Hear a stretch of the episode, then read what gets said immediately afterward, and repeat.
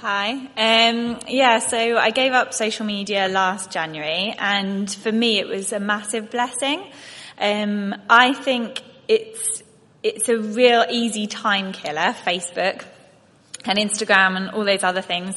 And I, I find myself, um, if you've got a spare moment, instantly you reach for your phone and you just scroll and you scroll and it's kind of mindless. Um, but I think by December I kind of noticed that I'd slipped back into some like really bad habits. Um, and so decided that I was going to give it up in January.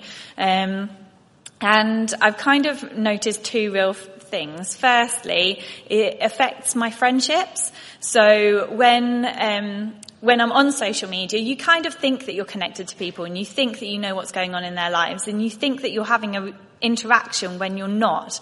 And, um, and so giving up social media, I've noticed that, um, I'm more intentionally getting in contact with people, texting people, praying for people in a way that I wouldn't have before because I recognized that I'm lacking in community where I thought I had community. So that's the first thing I've, I've noticed. The second one is there is a difference in my relationship with God.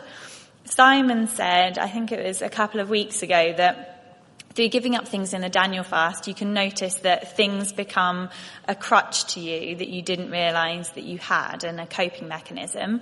And I think sometimes when you feel heaviness in your heart and you feel there's something God wants to address, it's difficult to do it. It is difficult.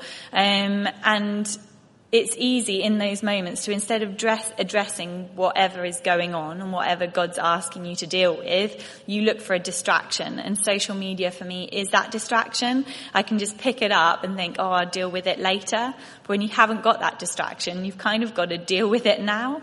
So I'm noticing I'm hearing God's voice more and, and dealing with those things that feel really uncomfortable and hard more than I would have before because I'd have put it off. So yeah, it's been good. Thank you.